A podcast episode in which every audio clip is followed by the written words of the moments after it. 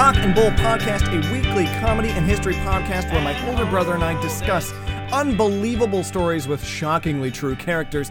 And this week, Nathan, why don't you just fucking take it away? Why don't you run with it? Let's Roll go, it. boys. I am I am if you can't tell by the energy in the room, I am I am high on the energy of the night witches. Uh I and it, it got me thinking, it got me thinking, man, I was very, very pro uh, Soviets during that episode, and I need something to take the edge off of that because you can't get too high or too low on anybody.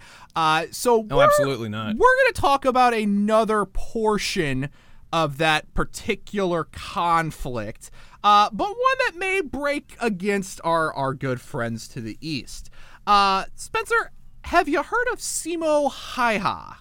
And I've pronounced that wrong. And if you're from Finland, fuck you. I'm sorry. I'm trying. Your words are inscrutable. Absolutely no, I no, no idea. Very good. As Have somebody you- who's about to visit a Baltic country in in a in a you know couple weeks, uh, I'm already frightened. You've reminded me that I can't look at a sign without having a panic attack. Si- Simo, Simuna, uh, if you'd like to be called. Uh-huh. I, I would rather call him uh, by the name he was given, White Death. Uh, um, Yeah. Well, uh huh. uh, so White. is he tuberculosis? uh huh. Basically, he might as well be. Uh, our friend Mr. Death was born in the municipality of Rautjärvi in the Grand Duchy of Finland, in present day southern Finland, near the border with Russia. Hint, hint. Uh, he started his he started his military service in 1925 at age 20. Uh, he was the second youngest of eight children in a Lutheran heritage family of farmers. You know, as you do. Getting into that military service at age 20, I feel like, yeah, he must have already peaked and retired from his career. He's an old man. He's ready to go. Uh, he was the second. Yep, I already said that. Before entering combat, Häyhä was a farmer and a hunter. Uh, if this was his origin story, gritty reboot biopic, this would be the part where I'd show him murdering some large Finnish animal with a rifle, and then you'd go, A giant "Oh." fox killed his dad. I'm Yeah. yeah, it's, it's in my head already. Uh, and he swore vengeance. Yeah. At the age of 20, he joined the Finnish voluntary militia White Guard and was also successful in shooting sports and competition in the Vilpuri province. Uh, his home was reportedly full of trophies for marksmanship. Again, I'm I'm seeing a omen here. I'm seeing a very uh, uh American psychopath Chris Kyle coming. Uh huh. Uh yeah, this is gonna get. Oh, this no. is this is good. So, uh, have you heard of the Winter War, Spencer? no, You no prob- idea. no. And if he if he started, when did he start military service? When was this? Uh, we're we're talking. He started his military service in 1925. The Winter War was from 1939 to 1940. Uh, the Winter wow, the that's long. 39 to 40. Oh, I heard 25 to 40. my bad. My bad. 39 to 40. 39 to 40. This was uh this was kind of the uh the aperitif the the the Russia's first dipping their toe into uh the the global conflict that ended up being World War II. Um, but this was very 39 to 40 is only really a long one in the scheme of like making pizza rolls. In wars, I feel like that's just a that's like an afternoon date. Exactly, exactly. Uh, so in the Winter War, Häyhä served as a sniper for the Finnish army against the Red Army in the Sixth Company. Color me surprised. Uh huh. Yeah. The, the the the that was something that gets really confusing as you study the uh, the Russian Revolution through World War II. Is the Russians fight a lot of armies that are called the Whites and the White Army, and it gets real confusing after a while. But this is the Finnish version of the White Army, and uh, and during the Battle of Kolkna, there were temperatures believed to be between negative 40 degrees Celsius and negative 20 degrees Celsius. Stop. Stop. Nope. Nope. That's I'm already dead. Stop. Nope. I'm I'm already cold hearing that. Thank you. This room was very steamy and uh now I'm miserable at the thought of ever living to see that temperature. Don't go to What Finland the fuck? in the winter. people were fighting in people were fighting in that? Well, the, uh, How? some people, w- uh, because you're made of death and steel, apparently, as the Finns are. Uh, that's why they're good at hockey. Really, really solid in hockey. Uh, Are we are we sure the Finnish aren't just like the next offshoot? Like are are we sure they're not Homo novus? They- They're like the next stage.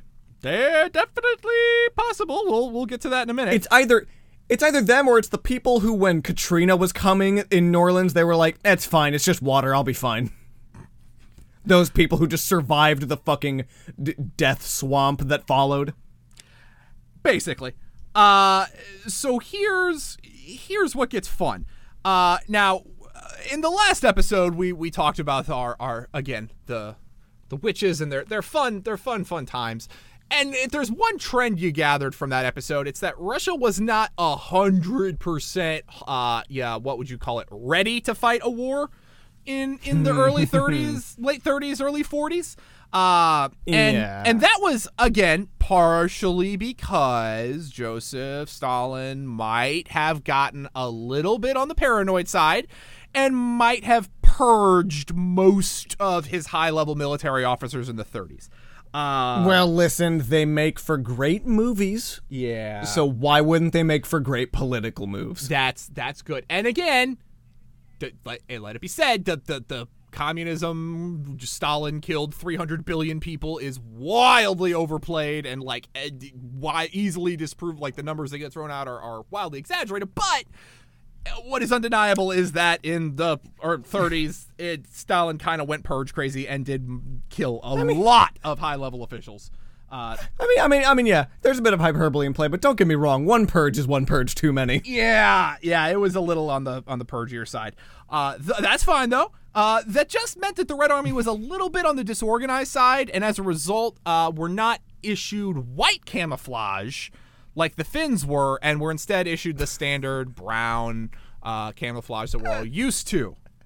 They were instead given outfits with bright yellow colors, a little bit of flashes of red. Well, at the end of the day, if you're in Finland You in the middle of winter, well- it doesn't matter what color you're in. If it's not white, you're gonna stand out like a bit of a sore thumb.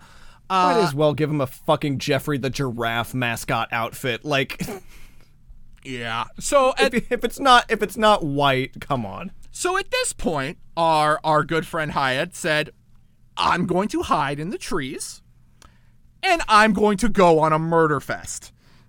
Uh Oh, all of Häyhä's confirmed kills were accomplished in fewer than 100 days. So that's something to keep in mind. This is not a uh, this is not a it was a short war, so and this is Yeah. not a, a Chris. This is not your 18 tours of duty. This is not. This is a, hundred days, so a little over three months. All of these, uh, all Right. of these murders were taking place in, uh, at a time of year where there are very few daylight hours, because it's Finland and it's Yeah. north, so you don't have a whole lot of time during the day. So keep that in mind as we start going. Uh, the number Yeah. of Soviet soldiers killed was counted according to the sniper himself and with confirmation of his comrades.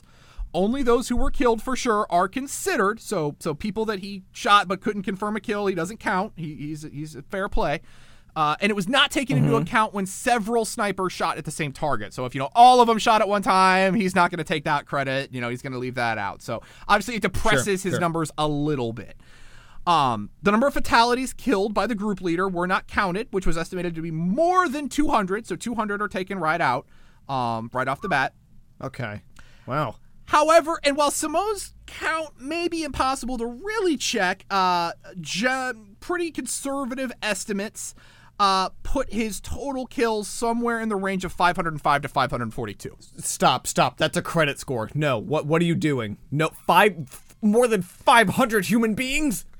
Over the course How? of a hundred days. Spencer, I'm not great at math, but his his uh, his kill count came out to roughly five people a day when he had on average eight hours a day of sunlight. Oh my god. This man What is the fuck? this man is murdering at a rate that is just obscene. that listen, that He oh, did this God, all like he did this all again. You want your American sniper fun times? I kill you with a 50 cal from 50 miles away. He's doing this all with a finished produced M28 30, a, a variant of the Mosin-Nagant. It's and if you've seen it, it is a beat up, Of course. old World War World War II style sniper rifle. It's similar to the style Oh, that the Russians were issued at the course time. it is. I mean, it is Oh literally, it is not exactly what you would call a, a precision piece of machinery, but damn it, it gets the job done. Did he even Uh, have a scope? Like Uh, not really, no. Uh, this is oh, the God highest. damn it. This is the highest recorded number of sniper kills in any major war. Uh, he estimated in his diary that he killed more than 500 Red Army soldiers in the Winter War, both by sniper rifle and some by submachine gun. Uh, and his Oh military. yeah. his military chaplain credited him with at least 259 confirmed kills that he could count, not including all the all the other ones that we got to. So here are some of Steamho's figures uh, from the Finnish army documents produced during uh, during the war over a per couple, per, you know, just a couple days in particular. Uh, December 22nd, 1939, 138 sniper kills in 22 days. That January is- 26, 1940, 199 sniper kills, 61 in 35 days. He had a rough week. He had a rough week there. That's ugh, oh god, yeah. No, I'm surprised he wasn't fired. That that asshole. Wha- that's too many people. Yeah. For one man to be responsible for. yeah, yeah, yeah, yeah. There's Uh, like a grim fantasy plotline here where the Grim Reaper's chasing him down. Like, no, these were mine. he used his standard issue civil guard rifle uh, for most of his most of his kills, known as a Pystykorva, literally called the Spitz, due to the front sight's resemblance to the head of a Spitz type dog. Uh, he preferred iron sights over telescopic sights, as they uh, enable a sniper to present a similar target for the enemy. Uh, a sniper must raise his head a few centimeters higher when using a telescope telescopic sight, so you you, you got to you know obviously millimeters count, uh, and it can be relied on even in extreme cold, unlike telescopic sights, which tend to cloud up in cold weather. Uh, they also don't have the reflection that you typically get off of a telescopic sight because there's no uh, Yeah, no lens. the glare. yeah, yeah. Uh, You're telling me, well, you don't get the glare, but I'm surprised you can't see the the burning fire in his eyes from like 10 miles Yeah, away. yeah. Just White Death did not have prior training with scoped rifles, and uh, also, so therefore, preferred not to try and switch or learn how to use the other one. So the fact of the matter is, is he didn't even try. He was doing this with a handicap. If you give the guy a scope, he may have murdered all of Russia by himself. Jesus God. He That- was known That is for ludicrous. yeah, he was known for his uh his his stealth tactics. Uh, ba- that hence White Death. I mean, he was in the trees. He was he was a ghost as far as these people were concerned. He would frequently pack dense mounds of snow in front of his position to conceal himself and provide padding for his rifle. It also reduced the characteristic puff of snow that stirred around his muzzle blast because it was also packed together. Yeah, because it was so tightly put together. He would keep snow in his mouth while sniping to prevent his breath from giving away his position in the cold air.